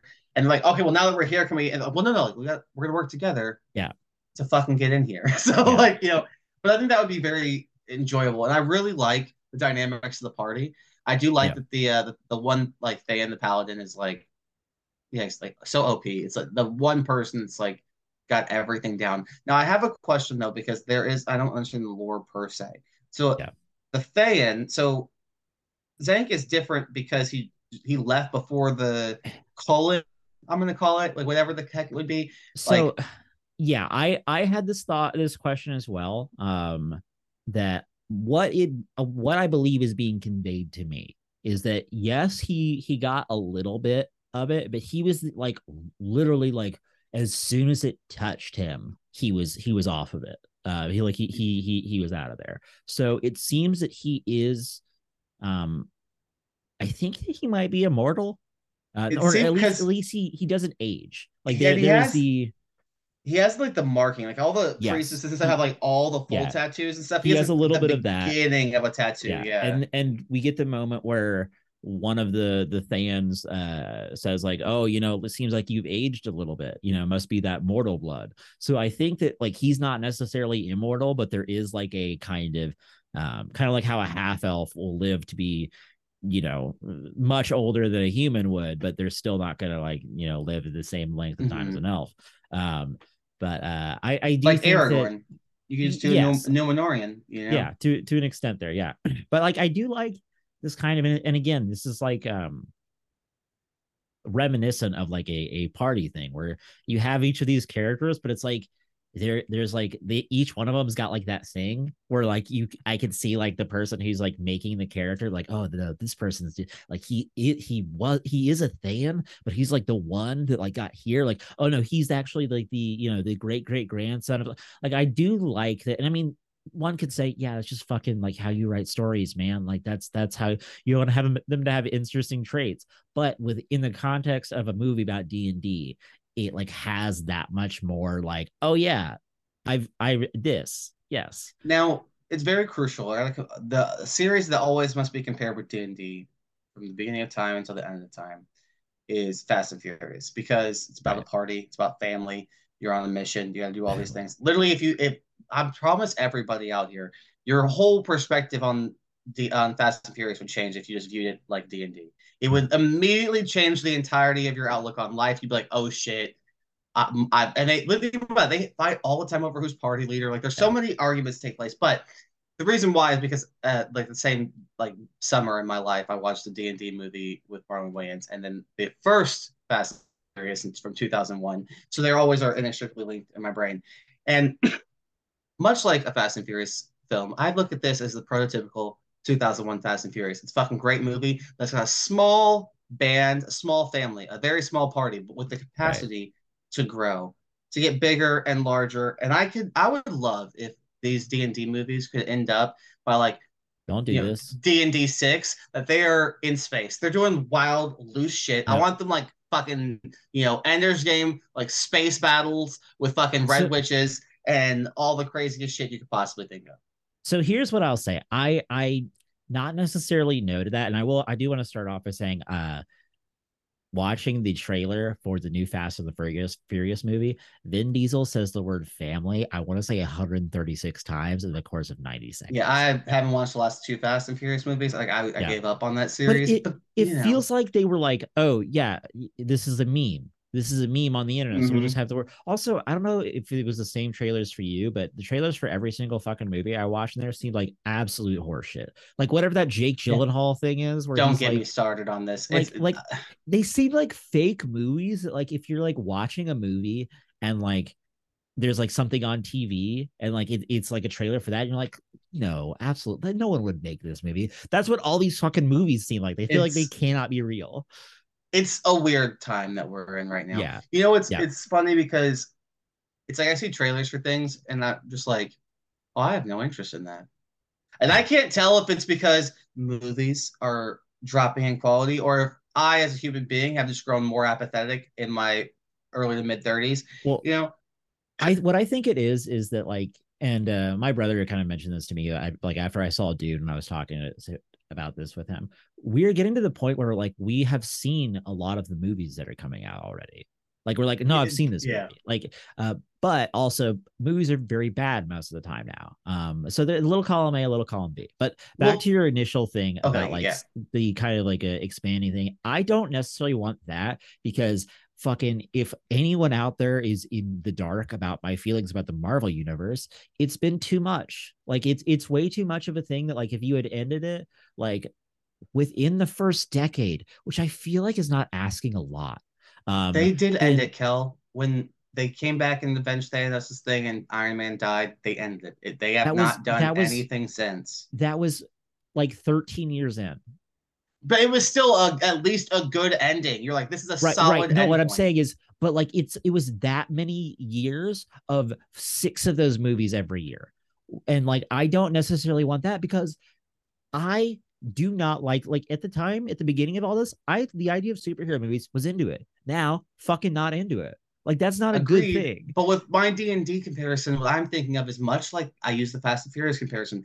Is that it's like XP. Okay, you have to gain and improve upon your skill with every film. Like have to Well- become better same drivers every movie. So therefore, in the D and D sequels, eventually they have to be doing like fucking fireball magic and like shooting like doing wild shit. So like in my continuing like yes. Um what I, I, also just be- realized Michelle Rodriguez is in both of these franchises, and Yeah. I that makes it even more of a better analogy for me. Like, yeah, it- it- absolutely. she she's the through line. Yeah. but uh like I think the idea of like not necessarily D&D, but like doing movies like this. I don't and like I I still hesitate to say that like doing like Pathfinder movies cuz it's like it's the same fucking shit. But like doing like the, um, Starfinder or like um you know What was the Shadowrun That'd be a dope one. You could do something like I that. don't, I don't You know that we do- need that. Like it's do- it's just cyberpunk. Yeah, but in a much more developed and rich Right. lore world. It- Also, it, needs to be something that's that's not like your your typical you know swords and sorcery fantasy Mhm. because we've got that here it's like you have the D and D. You could do some fun stuff. You could honestly. I think that would be a great way. I mean, I'm not watching the Mario movie, so like I'm looking at the D and D movie. You could do that with a lot of video game movies. Like just take Yeah. the world that exists through the lore, and then create a movie that will just feel like somebody's playing through the game or something. That's all you got to do. and, That and would be a that- if they made a Zelda movie, fucking like this D and D movie, dude. It'd be a fucking smash hit. yeah and i i think that this actually like has the most potential for that because like any of those like mario zelda like any of that stuff it's like a real like whoa you're gonna do that with it. That's how this is supposed to be.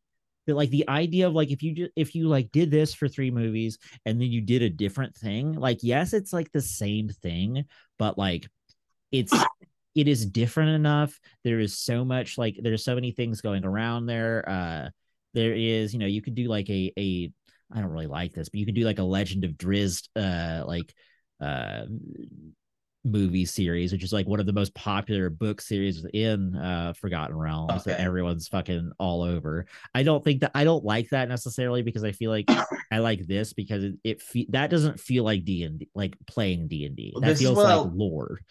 I agree with what you.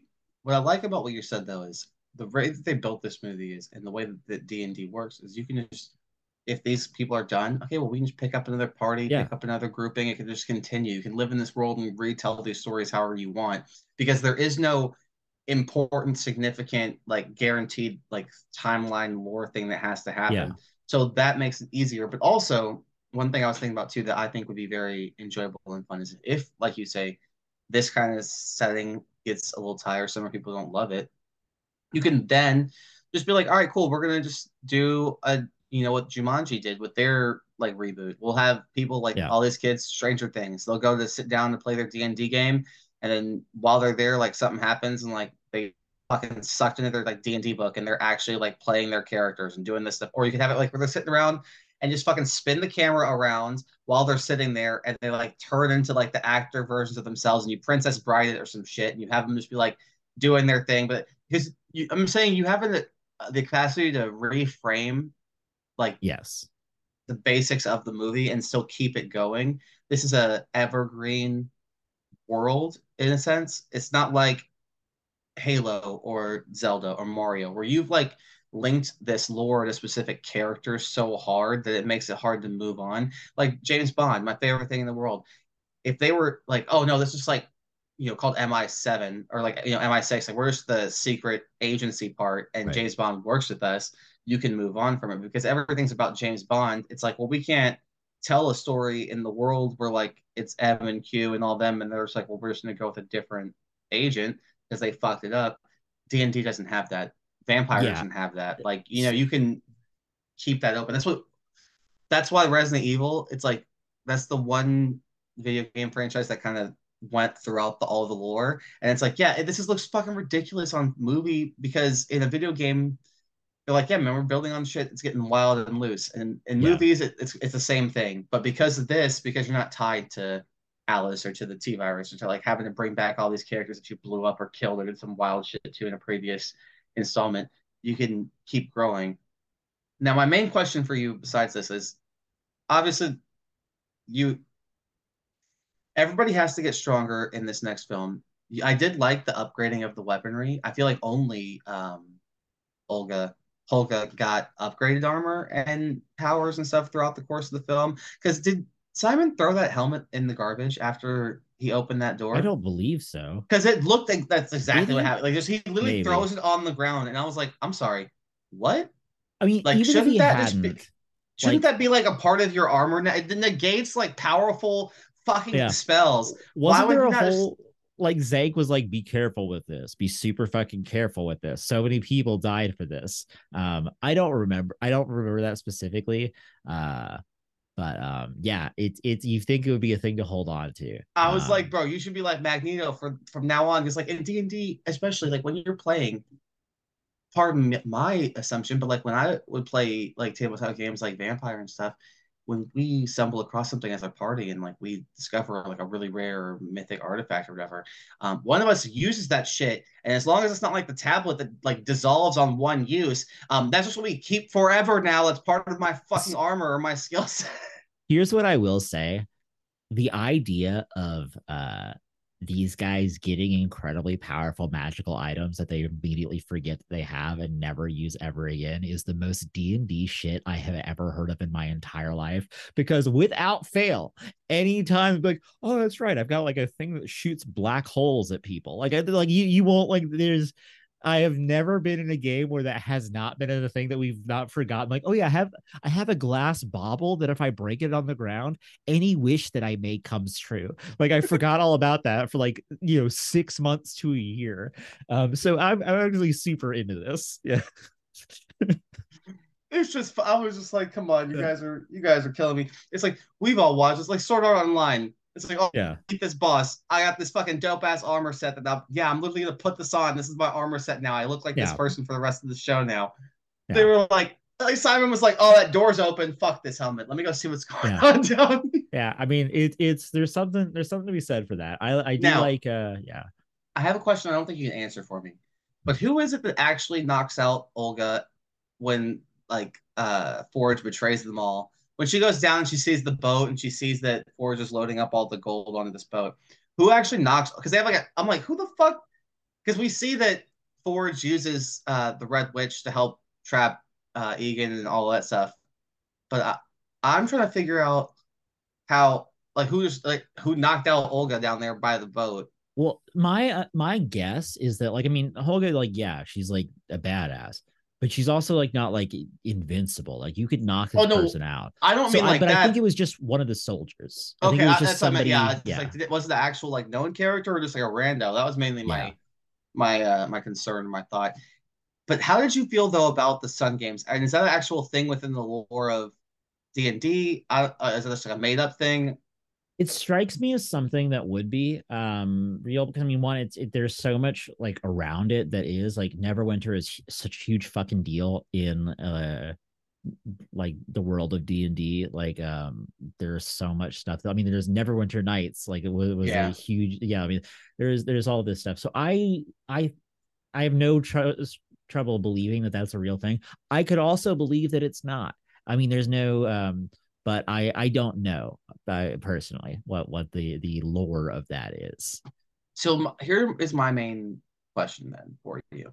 So you talk about now maybe this is where the creatures or that would have come into play because they were like on level one of the Sun games when these distortion beasts or whatever Displacer they're called, beasts, yeah, displacer beasts came out. Is that really would that be a level one challenge? Like, because Chris Pine says him and his dad saw a person make it all the way to the fifth and final round and didn't get killed.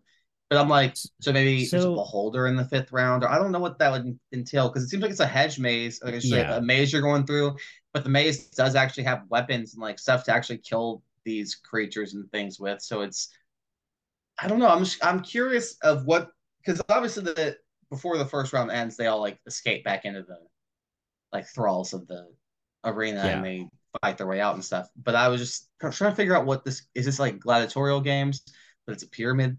Like you have to go up, and each one gets harder. And once you get past the fifth round, you like I don't. Yeah, I don't so know what. I the understanding that we get of the games is like they are yes they're difficult but in a way that is like unfairly so.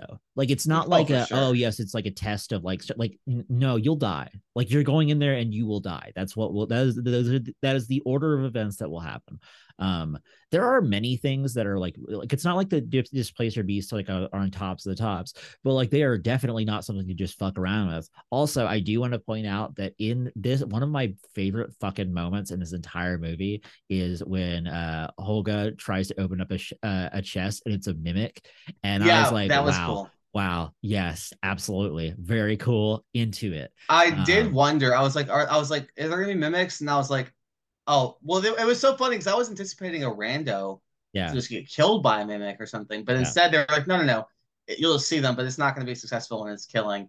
But I thought that was hilarious. No, I was just, I thought that was done very well. I agree with you. I was like, there, there was like a kind of like the the creatures that they had in this felt iconic enough, like owlbear. Uh, I mean, yes, maybe not everyone who's uh, folks who haven't played, but like people who have like a passing familiarity at least, you know, a gelatinous cube like if you're like that's the thing that you're going to run into a lot you know mimics.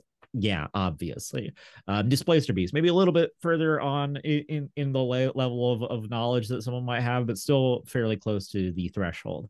Um mm-hmm. i think that they they did this in a way that i feel like was there was such a familiarity while at the same time introducing so many new things. Like I, I don't know, they they really split the uprights on this in a in a way that uh, felt very satisfying. Now, here's my my other question for you: Do you feel this was, for example, the completion of a whole campaign, and now going forward, it's going to be a new campaign with the same party? Because I ask, it didn't seem like the Red Queen, like while she did get some of the smoke to come out, and she didn't actually get anybody because the stadium was emptied out yeah. because all the coins and everything.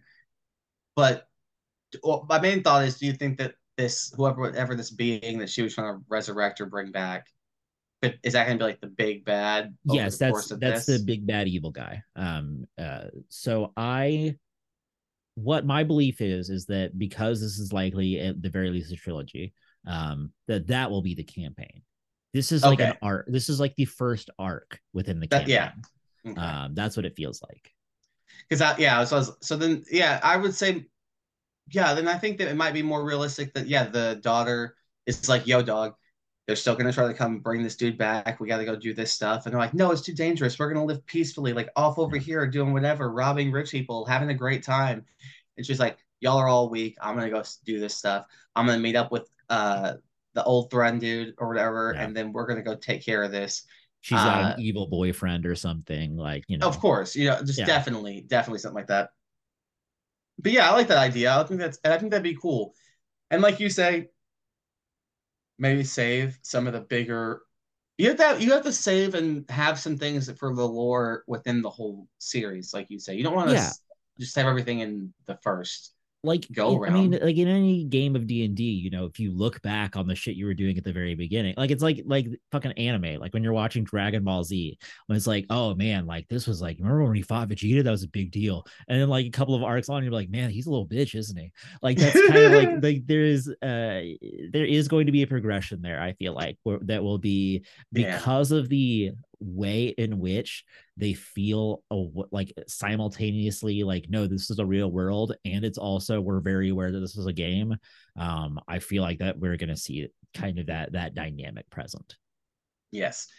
Okay now i think we should write this bad boy yeah. because although or i guess let me ask you because i know that you said you haven't played druid so you don't but like who would you say which character would, is most likely a character that you would have been playing in a game that you had done? So i have played so many fucking bards um so many bards. Uh so i've definitely done that. Um i really like playing a paladin.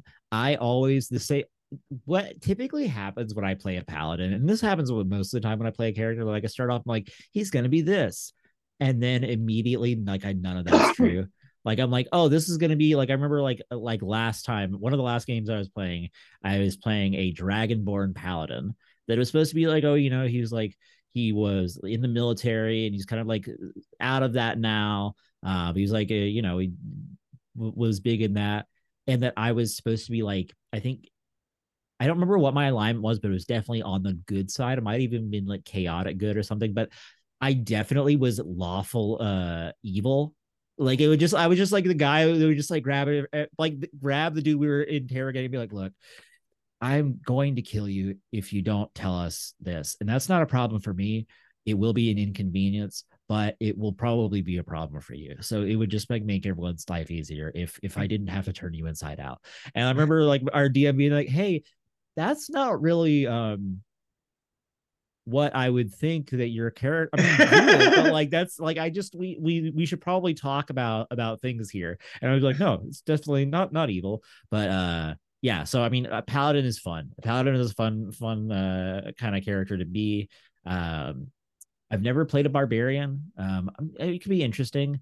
Uh, I like to typically. I find like when I am doing a character, I'll really like okay, like there's like a specific thing that I want to do that's like outside of the the mold. Like I I played a um uh, a Warforged uh, is one of my last ones. It's just like a, essentially like a, an android. Uh, he was a gunslinger, which is a class that Matt Mercer invented. Um, which now that fucking uh whatever Critical the Role is, is, so big um is it's but it's it within d&d like uh wizards of the coast has written uh has, oh, has like incorporated that and they've written like official uh, campaigns based within that world. Um, that I believe that the the gunslinger class is in there. So it's essentially the Terminator.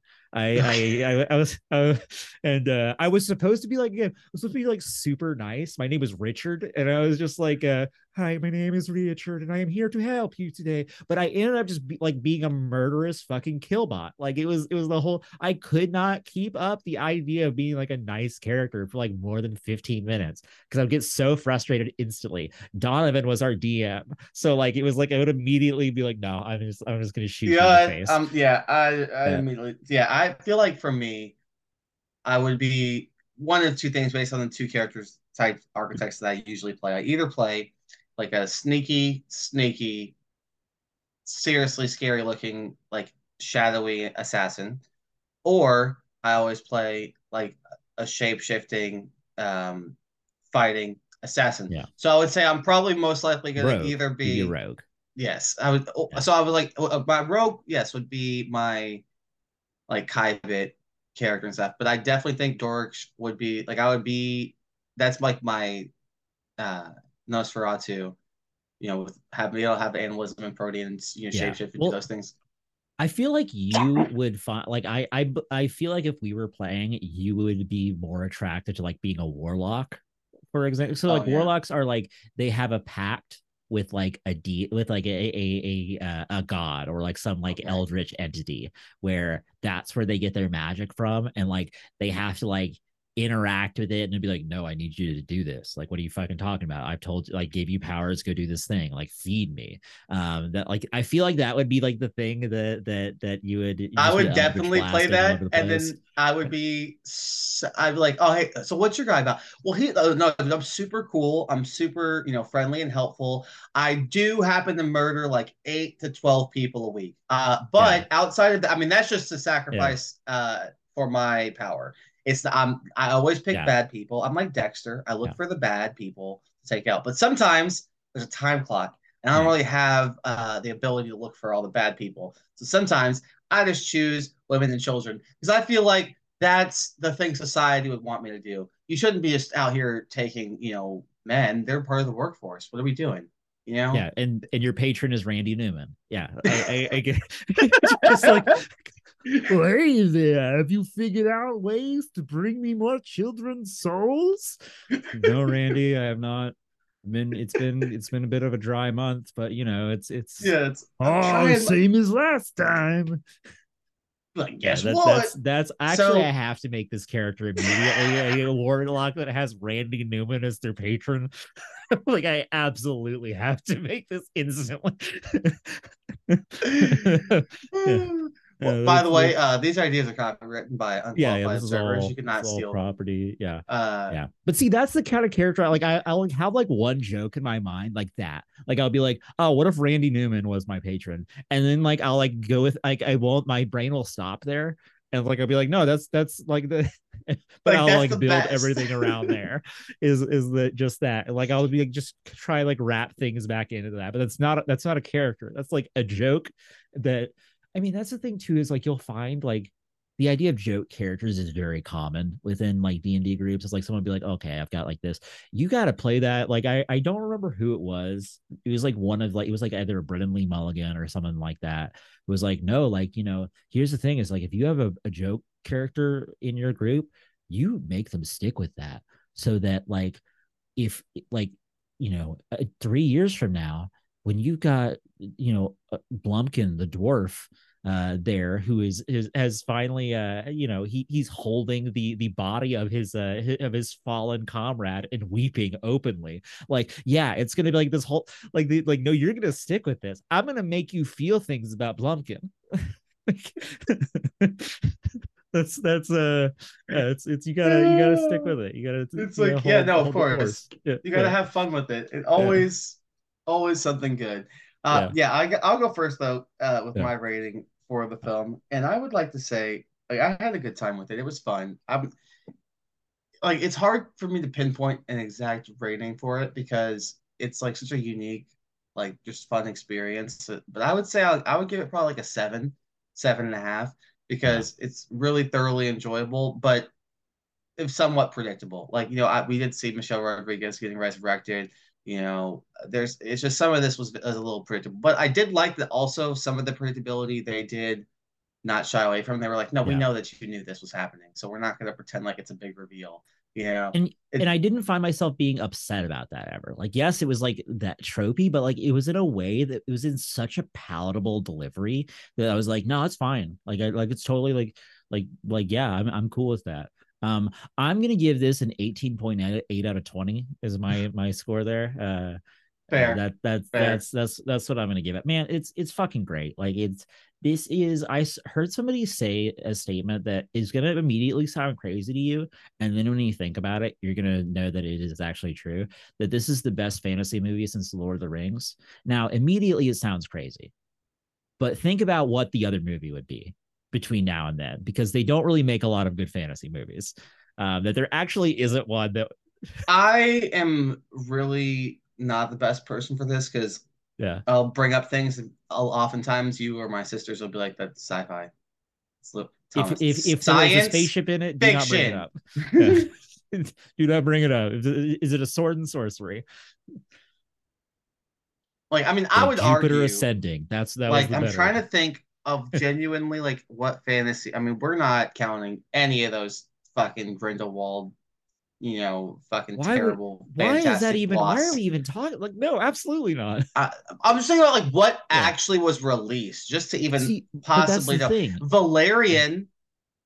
I didn't watch, but you know, it's also I science know fiction. it came out. That's definitely science. You knew You're that right. was science fiction. That is, you I knew was, that. I was like, maybe there's eh, dragons and that shit. I was trying to think space. of like, that's really yeah yeah, I don't fuck it. I mean, like you're not wrong because because mm.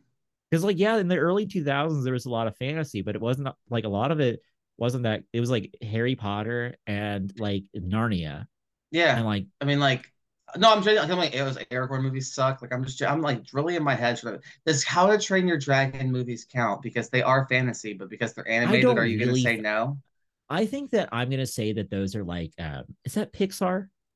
It's DreamWorks actually. Okay, I'm gonna say those are DreamWorks movies, which I don't really think. I think is a is a genre unto themselves. So you would say that you have no problems categorizing Shrek and How to Train Your Dragon as the same genre. That they that they exist kind. Well, I mean, look at it. Like, it, is it really that far away from me? I mean, those there's are the those are I would say ogres. those are DreamWorks two biggest yeah. right, franchises there's it's definitely they're both fantasy in a way like they're uh, fantasy uh, yeah. dreamworks yeah i i but i do not really i don't know i don't i, I like it's, i'll grant you that live action but then i would argue yes. that you know if you exclude lord of the rings uh how far back are you going before you get to a Oh, so you mean of all time great. then? Yeah, no, I'll agree with that also. That's like, like that's because I was like, I want exclude Lord of the Rings. This is the best fantasy film of all time. Yeah, I'll take that. Like, yeah. I'm genuinely trying to be like, what would like? Because I guess Never Ending Story would be a fantasy film, yeah. but I'm not going to take that. I'm not taking Ender's Game. That's not fantasy. Um, I'm trying to think of what. Uh, it's the Page Master, isn't it? I I I was like, that's gonna be a DreamWorks uh fantasy. You're not gonna I'm not gonna let you take Page Master and be like that counts, but then be like, but yeah, yeah. no, How to Train Your Dragon yeah, and Shrek yeah, and stuff. Absolutely. No. Totally different. So, totally different. Yeah, yeah I think because I mean honestly the Hobbit movies all suck. So those are gonna be well, not, not picked. Yeah. No. Uh so yeah, of all time, this this is I'll say easily top three because I might oh, be easy. forgetting one off the top of my head, so I don't want to be disrespectful with that other film that's not the Lord of the Rings trilogy, or I guess Harry Potter. Despite like uh, the Harry Potter story that yeah, the, not at the, author, time, you know, at the time, it was we, a good. We, yeah, yeah, we enjoyed it. Yeah, but yeah, you know, now you say this though, it really just makes me be like, damn, there was are there's not really a lot of fantasy stuff. There's TV. We got plenty of fantasy TV with Thrones. You know, I guess. Yeah. Uh, Rings of Power. You know, there's when you say things. plenty, right? You were able to name one good one. Jurassic Park. That's definitely that's fantasy. not. You know that that's not that. You but know, it is because dinosaurs do not exist. It's fantasy. And it's like the equivalent. It's, that's it's right. it was God put the fossils here. God put the fossils there to no, test mankind. I'm saying to try and fantasy. trick them. And yeah, yes. No, I, I, yeah, no, I hear what you're saying. I hear what you're saying. I understand. I we no, no. I am suggesting that the reason why it's fantasy is while unlike they are not mythical creatures, they are creatures that a thousand percent existed, not in this time, which makes right, it so it's science fiction. They're using Stop science. It! They're using science to bring back these things in a okay. way that's fictitious. Okay, but in you know other fantasy, they use magic and it's science. You know what I mean? Like they're over here, Wait, I'm gonna heal on, your no, arm. No, explain explain what you just said. They're like, oh, I'm gonna. They're like, I'm gonna use this magic which is yeah. mixing these potions together or right. brewing this thing together to heal you or to do this thing for you. That's but science, like, motherfucker. It's literally right. ingredients. It's well, a formula. I mean, yes, you could. Many people have said that magic is just science that we do not yet understand. However, like we understand that there is like a there is a line in the sand here. Or it's like if somebody is like, if you've got the DNA strand cartoon, it's probably like if you if you're using DNA and RNA and shit like that, you know, fucking I think that we're I think that we we're lost there. Yeah. I think that the point still stands that there's I can't really think of it. I mean, Never Ending Story yeah. came to mind for sure. Can you think of any I think other it's more like, iconic fantasies? than good. That's oh, that's why I agree with yeah. you. I'm just yeah. saying that's the only other one that like at least I no, can think of off top. No, I Would I I've got Gremlins count as fantasy. Uh, uh, it's not science fiction. It's uh, like a I, I don't know. vaguely but like I I but I no I'm I'm of the same like there really hasn't I mean fantasy is a different thing especially in like this much of a mainstream sense and I do think that that's because like it is before now it was so uh, like the past like you know 10 years maybe even maybe not longer than that it has been such a kind of like fringe thing that like you know people that were like into like oh you know like they read a bunch of fantasy novels you immediately like like it's it's not like you know that you were you lived in your mom's basement and like like that that's that's was the thing that came to mind immediately. Um i do think that i don't know that we're going to see a lot of like if if this sparked like a resurgence of like actually good fantasy like if we did the early 2000s uh, fantasy tro- uh, like trend but it was like oh no what if we did that but things were good? Yeah i'd be all over that i'm just i'm in my head i'm genuinely trying to think of like what I could qualify that I'm not thinking of. There that isn't one. fantasy.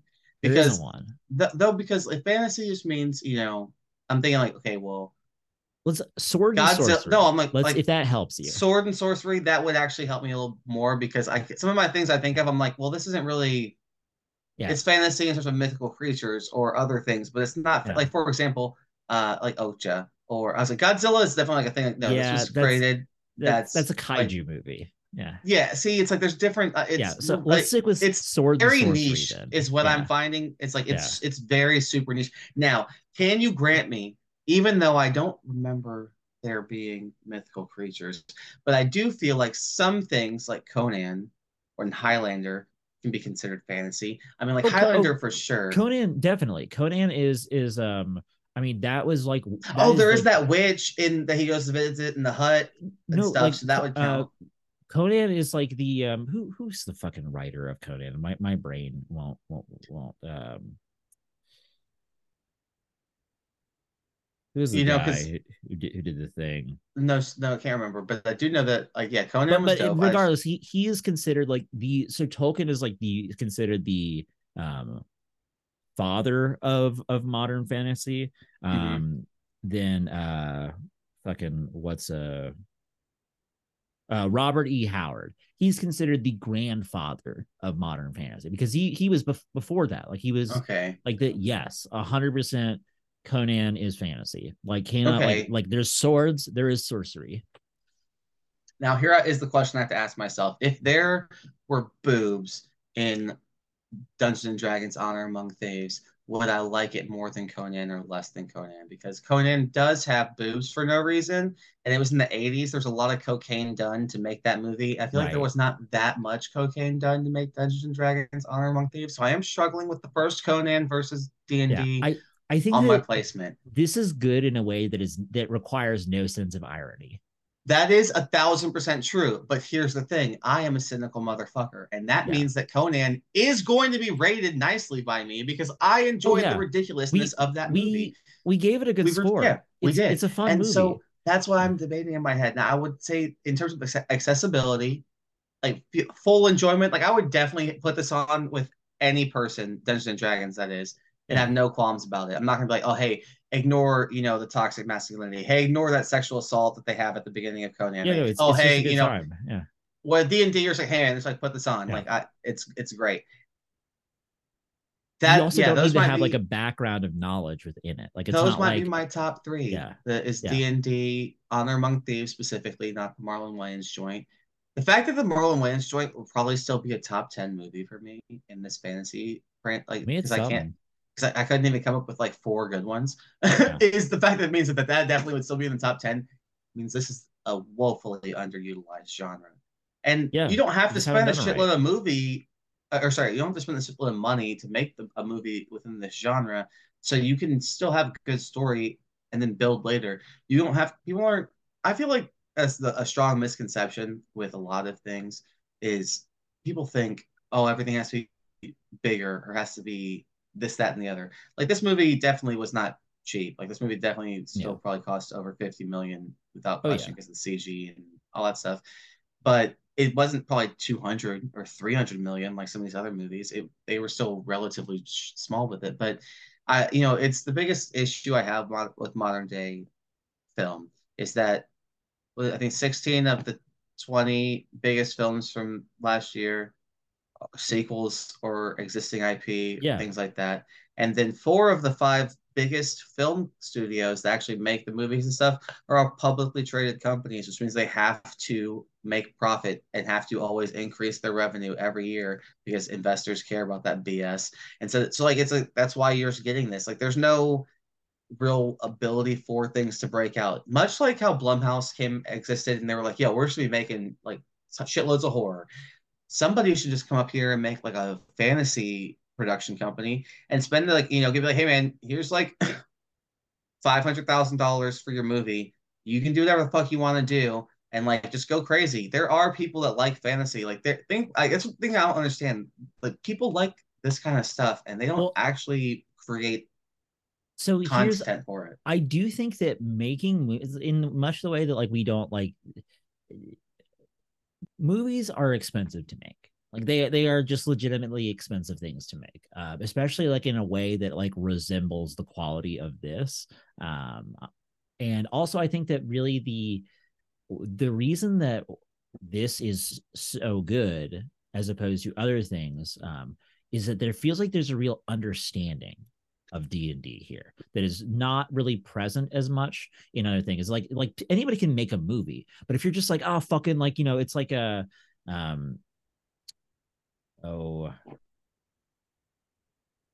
I, I don't I don't have I there there was like a there was a specific example of like something where it's like somebody like oh you know they were trying to make this movie but they had no, no idea of it. Like like different fantasy movies in the past like science fiction movies okay.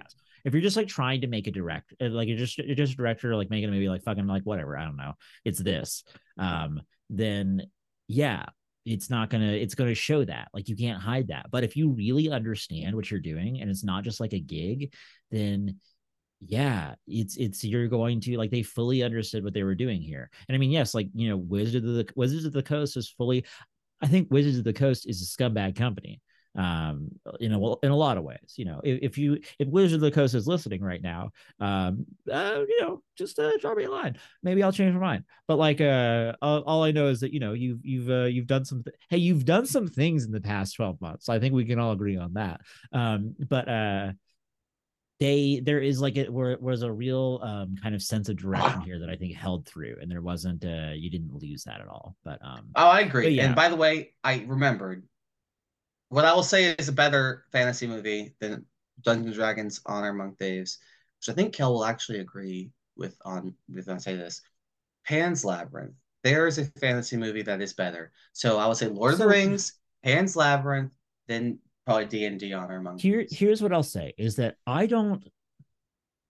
I'm gonna I'm gonna disagree, but it's not necessary because I think that movie is like it's like it's totally it is fantasy. Yes, it is totally different though for me. Like I cannot think of them in the same vein at all. They are 100% both fantasy, like a 100%. I agree. It's like but the difference like, is uh I would say optimistic fantasy and yeah. dour fantasy. I, you know, yeah. but still, yeah, they definitely. I count. enjoyed this so much more than Pan's Labyrinth. But it is I it's not really a thing that you can compare, I think, that well. Like it's, it's Does, just there's such different things. I that's fair. That's, no, it's a it's a totally fair argument and thing to point out. I was just in my head. Now here's another one that I like that I'd probably put my top five. Reign of Fire. Not Dungeons and Dragons, I probably so, like a little better, but Reign of Fire, dope ass. Dungeons and Dragons is without question a million times better. However, I will say that I do find uh, uh, Reign of Fire to be interesting because they were kind of doing something a little bit different.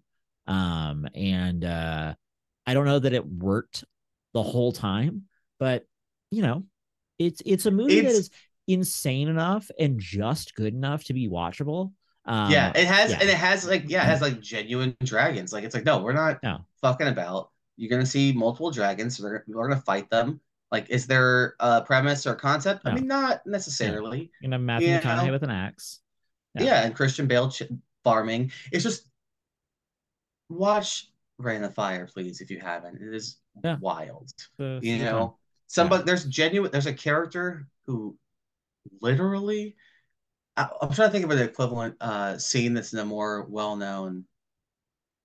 But the funniest thing I've seen, and it's okay. There is a Jon Snow Battle of the Bastards moment when he like is like has all the horses stampeding at him, and he just draws his sword and he's like, "Bring it on!" With Matthew McConaughey and this fucking axe, I will always fucking never stop laughing at. I know that they don't. They, when I watched it when I was 13, I was like, "Oh, this is like intense and serious as fuck. But every time after that I watch this movie, I cannot help myself. Matthew right, McConaughey jumps off this shit. fucking bridge yeah. with this fucking axe. I every time, and yeah. it's like, what was your next move? Yeah, yeah, like what did you? Th- what was gonna happen? What like it's yeah. What was what was your? Because it's not like it's not like it's instantly over either. Like you have to make decisions now. Like you got there's you're gonna have to make choices in this new situation you put yourself in, and what are those going to be? Because it's like your best case scenario best case scenario you are hanging from a dragon by an axe well, yeah, are like you gonna that, you can't take uh, the axe out because while while still being while still being he's at the best 400 feet above ground yeah like at your best time so yeah. what, what is the plan? Just, I don't yeah, understand. It's a it's a dumb movie. You should watch it though. It's yeah. so yeah. Oh my god, can't recommend. You know that's yeah it's wonderful. But thank you. yeah, it's good. Thank you, Kel, for placating me on all these random side tangents. No, it's, it's fine. We have. I feel like we've been here for like 16 hours, but like, yeah, no, it's it, it's fine. Yeah. Uh, but it's so fun, yeah. And thank yeah. you for listening and being a part of our conversation. As always, you can reach out to us in all the various places that Kelham is going to tell you about once I pass it off to them. But in the meantime, I would like for you to follow me over on Twitter for as long as I will placate existing on there over at Stimpy is King. You know, I don't know what I'm going to switch to, but I'll be quicker and better about whatever society chooses to move to next. Normally, I like to be well behind because I don't fucking follow trends. I'm not like I don't fucking I'm not this fucking. You could get on Instagram to begin that. First process. off, it's too late. I'm gonna wait for the new one. Okay, like I, I decided right. that we're, we're past TikTok and we're past Instagram. Okay, okay? so I'm right. I'm waiting for the new thing. I'm just gonna be on top of that, and then you know from there you can reach out if you would like to also listen to me ramble on and you know confuse people and go on diatribes in a different location. Please come over to Stimson Ain't Easy. It's the podcast that I do with my brothers on a weekly basis where we mess with each other and have a great time Kel's been on there. You know, I'd like to point out, Kel, that the way that this photo breaks every once in a while, for whatever reason, it just really makes it look like you have a long, like natural braid of blonde hair on the side of your yeah, on the yeah, other side. With, with, it's with so perfect. Here, I'm just it's like, so oh, perfect. Yeah. And every time I'm just like, love it. like just love it. Uh, it's, very, it's very good. Yeah. But thank you. Uh, everything else though, in terms of where to email us, to reach out, follow us, you know, Kel will let you know about that please, for the love of any deity or void or person that you believe in, review this GD podcast because I would like for people to find it and see the review and be like, oh, I'm going to push this up the rating system so that way more people will locate it. Like, come on, guys, we're coming up on episode 100. We're going to do something special for you. The least you could do is rate this. And if you've already rated us because you are a good patron a very good supporter and lover of what we do here every week. What I would like for you to do is um, take your partner or your sister or your mom or your brother's phone and just go on their phone and write a review for this podcast because it'll be from a different phone account. So therefore it wouldn't still actually spends. seem weird. And that way we can still get that pushed up. But I'm gonna let Kel take over from here. All right. Thank you very much for joining us for this rather uh extended but fun episode of uh, Unqualified Observers. We've had a great time here with you in the studio this evening. Uh, as always, we love having you by. Um, next episode, we are going to be watching Demolition Man. That's right, the uh, 1993. Um, now, science fiction is is, is, is, is this is a now, science listen, fiction movie. Listen here, this is fantasy, okay? It's because there's time travel it's, so it's, it's fantasy. That's science fiction. You use science to time unless it's a spell that Callum, you're using to travel. Can I ask time, you? Can I ask you a person? Can I ask you a question, please? Yes. Is time travel real? It, time travel is no. theoretically possible as stated no. by Albert Einstein. No, Therefore, unless it's Superman in Superman 2 or Superman right, 1, I can't remember right, which but, one, but that like, is science fiction. It's, Everything it's not, else. It's not a wizard casting a spell, it's a machine that How, they built. Oh, oh, excuse that's me. Why, that's why it's fiction, built. Thomas. A that's why it's they fiction. Built. A machine they built. I will science grant you that for fiction. Looper and Back to the Future only. Okay, I'll yeah. grant it for those things. You want to explain to me 17 again? Or you want to explain to me okay that is things, fantasy. you know that is like that is fantasy. like, that, like no no that's 13 going on 30 13 going on 30 is a fantasy film. Yeah yeah the, no i'm i'm fine with you know uh friday the thir- freaky friday fantasy film. Like i'm, yes, I'm fine like with I'm, all, okay as long as we're establishing the thing yeah, now, yeah. the demolition man is not that fantasy. I was just yeah, having no, a little fun joke. It's it definitely is science fiction. All right um but yeah just a, a quick rundown for those of you that are uninitiated with innocent victims caught in the crossfire, in Los Angeles intensifying war on crime. Both cop John Spartan, played by Sylvester Stallone, and violent thug Simon Phoenix, played by Wesley Snipes, are sentenced to a state of frozen incarceration known as cryo prison.